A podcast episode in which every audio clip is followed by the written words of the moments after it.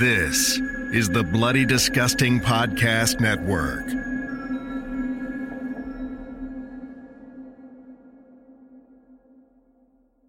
Before we get to today's story, narrator Heather Thomas is going to share with us the charity of her choosing. Hello, creepies. This is Heather Thomas, and for my donation, I chose Feeding America. During twenty twenty, some of the hardest times have fallen on so many families, and because of the pandemic and its economic impact, more than fifty million people may struggle with food insecurity, and this includes possibly seventeen million children.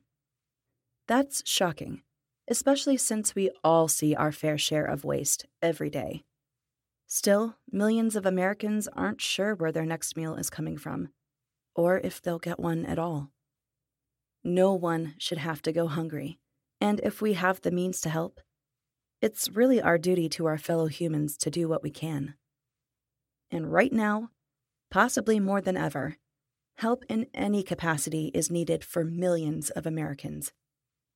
Each contribution to Feeding America goes towards supporting the nation's largest network of food banks and pantries. This network reaches every state and serves virtually every community in America through the hard work of kind volunteers and generous donations. Every dollar donated will provide at least ten meals to families in need.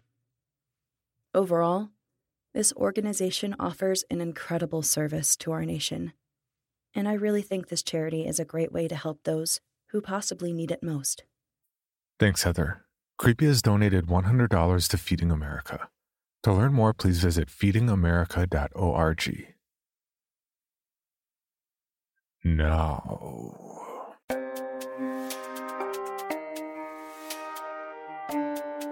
this is Creepy, a podcast dedicated to sharing the most famous, chilling, and disturbing creepypastas and urban legends in the world, whether these stories truly happened or are simply fabrications is for you to decide. These stories may contain graphic depictions of violence and explicit language. Listener discretion is advised.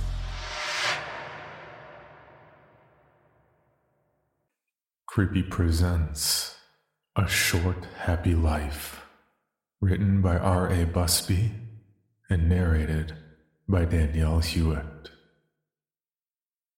My first thought was, he's going to shoot me. I was a baby teacher that year. The year the Titanic sunk. Diana died. Missy Elliott was super duper fly. And I woke up in a cold sweat every night, hoping my American Lit juniors would never realize that there were thirty-four of them and one of me. Todd Jagger sat in the center. His appearance was bland and forgettable, a broad and unassuming face that no background crowd could be complete without. Yet, he was unnerving, all the same. I think it was his eyes. Flat and black, they lay on his doughy face like doll buttons, and absorbed the light rather than reflected it. Positioned safely behind the scarred wooden lectern, I'd glance down at lesson plans on Hawthorne or Whitman or Poe, only to find that during the tiny, inattentive moment, Todd's eyes had never left me. Not even once. Also, Todd rarely brought anything with him to school. While the other kids toted Jansport backpacks, embellished with buttons from Marilyn Manson or Bone Thugs-N-Harmony, or their favorite Spice Girl, Todd carried nothing, his hands jammed into the pockets of his long black duster that swirled about his legs as he marched to each class alone. Occasionally, he would produce a pencil for a scantron test, but that was all. Then came the Hemingway unit, beginning with the story, The Short Happy Life of Francis Macomber. During the narrative, Francis Macomber's failure to face down a lion on safari earns him the scorn of his wife, who begins a revenge affair with the safari leader. When a water buffalo charges at Francis, he regains his masculinity for just a moment by standing his ground, but his happiness is short-lived. Behind him, Missus Macomber takes aim with a rifle and fires, presumably to save her husband from the oncoming buffalo. But the bullet strikes Francis in the back of the head. So the question is, I read, looking down at my notes, did Missus Macomber shoot her husband on purpose? The safari guide clearly accuses her of murder. But do we? When Todd raised his hand, I stared at him a moment. It's obvious. She killed him, he said, and fell silent. It was the first time he'd spoken. His voice, quieter than I'd imagined, was flat, almost monotone. The other students did not appear to notice. Why do you think so? I asked. Todd glanced down at the Xerox copy I'd passed out the afternoon before for them to read and flip to the last pages. She shot the buffalo with a six point five Mannlicher rifle and hit her husband two inches above the base of his skull. He shrugged. I nodded slowly. Yes. Yes, she did. He leaned back and twiddled his pencil a little. The six point five Mannlicher-Schönauer is an extremely accurate weapon. High ballistic coefficient. Do you know what that means? My experience with guns had been limited to shooting beer cans from our garden wall with a Daisy air gun, and taking infrequent aim at flocks of doves during hunting seasons with my father's four ten. No, I said. It means the ammunition it fires is very flight stable. Long bullets. High penetrative power. German manufacture. He said, then added something else. It's like the rifle that killed Kennedy. He nodded. Slightly different model. The essay Todd wrote on Hemingway was the only work he did all year. And it ended with this line. There is one conclusion. With a Mannlicher, we can be certain that if there is a bullet hole, it is because the rifle used was aimed precisely there. Never again have I taught that story. Never again have I asked that question. And I've never forgotten the moment that Todd turned in his essay. All right, folks, pass your work up, I said when the bell rang, holding the old wire basket for papers somewhat awkwardly. Around the class, students' backpacks unzipped and binders clicked. As for Todd, why, his eyes never left mine. Then his hand slowly slid into the breast pocket of his duster and felt inside. At the corner of his mouth lingered a smile that was almost wistful. And I thought, my God, he's got a gun. He's gonna pull out a gun from his jacket and shoot me. Hello, Bill Band here from the All eighties Movies Podcast to tell you about Factor Meals. Eating better is easy with Factor's delicious, ready-to-eat meals. Every fresh, never frozen meal is chef-crafted, dietitian-approved, and ready to go in just two minutes. You'll have over thirty-five different options to choose from every week, including Calorie Smart, Protein Plus, and Keto. Also, there are more than sixty add-ons to help you stay fueled up and feeling good all day long. Get as much or as little as you need by choosing your meals every week. Plus, you can pause or reschedule your deliveries anytime. We've done the math. Factor is less expensive than takeout, and every meal is dietitian approved to be nutritious and delicious. What are you waiting for? Get started today and get after your goals. Head to factor meals dot com slash eighties movies fifty and use code eighties movies fifty to get fifty percent off. That's code eighties movies fifty at factor meals dot com slash eighties movies fifty to get your fifty percent off today. I've often wondered why Todd did that. I don't really believe in psychic phenomena. All the same, I know our minds were linked just then. He knew what I was thinking. He'd wanted me to think that.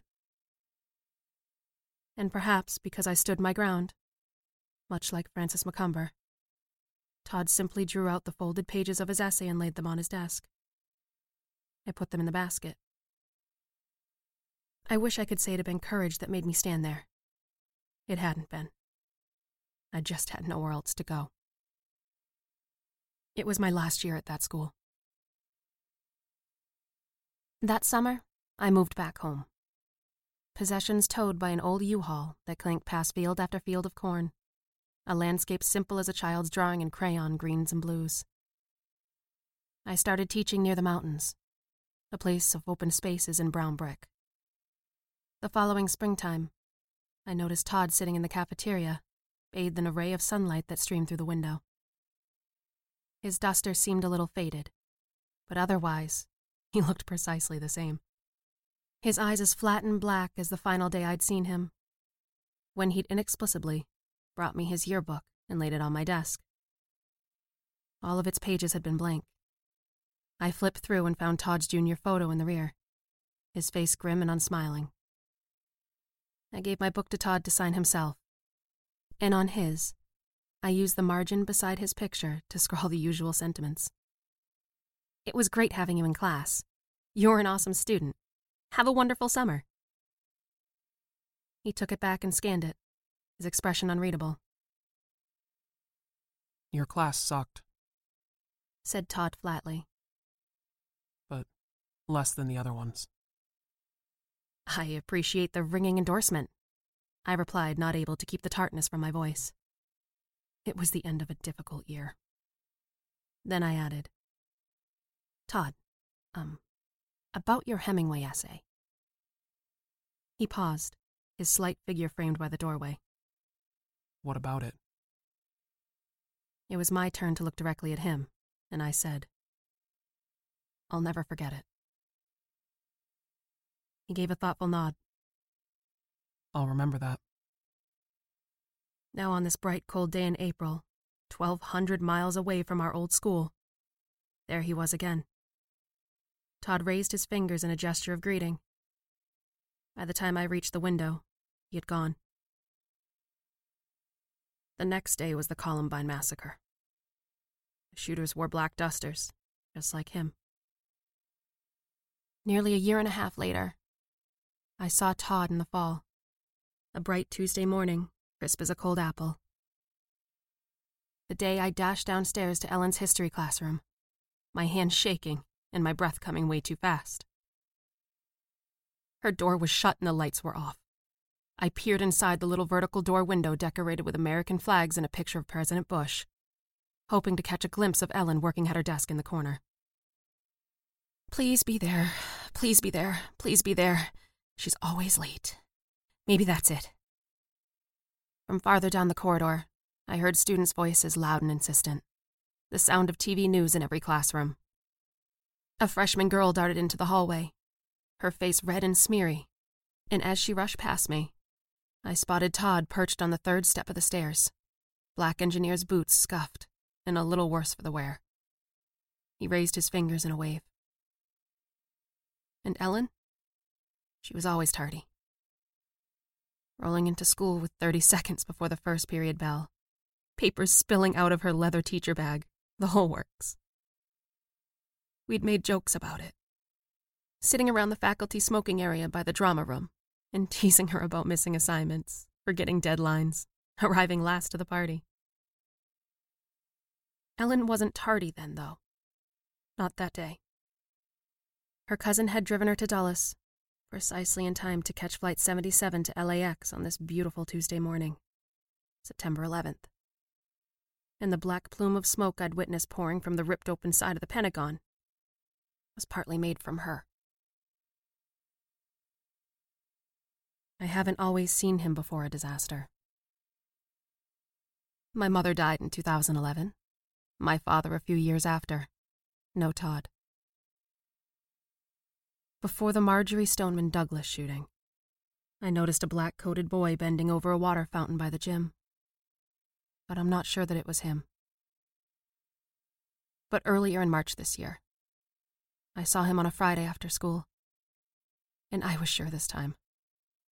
Far down the hall near the entrance where the buses gathered, I caught sight of his bland and forgettable face peering at me from beneath a Saint Patrick's Day hat, green glittery clovers bobbing on either side of his head.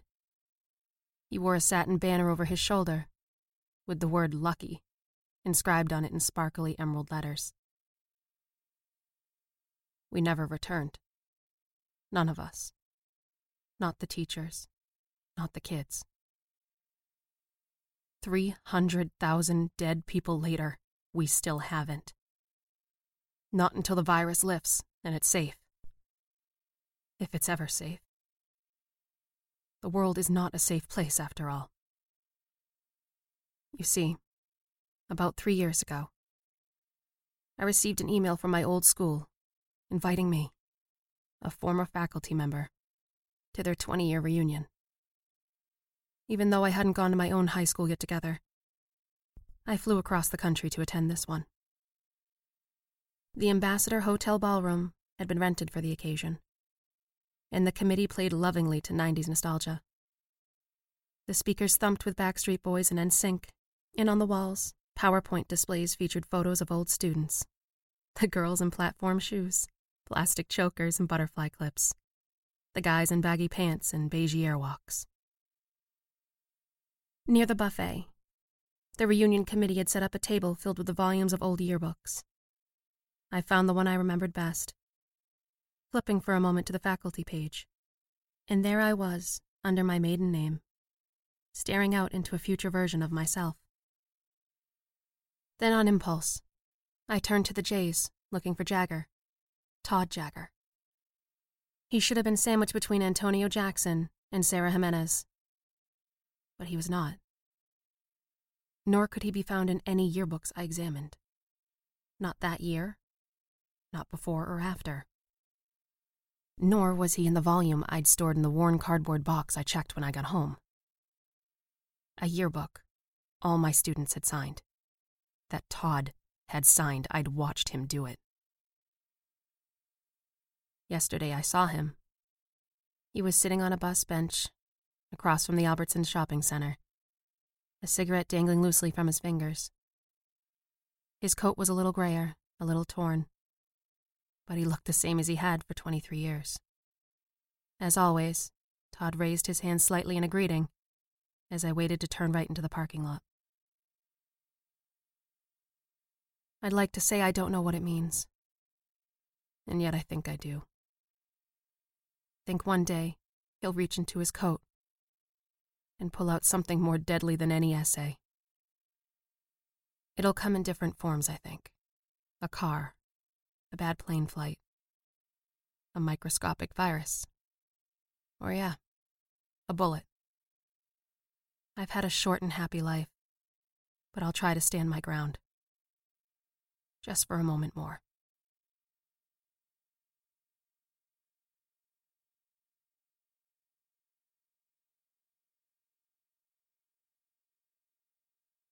Item number S C P five one eight six. S C P seven one six zero. S C P seven five three three. Object class: Euclid. Keter. Safe. Special containment procedures. Spreading across the hemisphere and kicking up vast amounts of ash and dust. The only thing I could hear was seven two one nine laughing. Do you remember your name?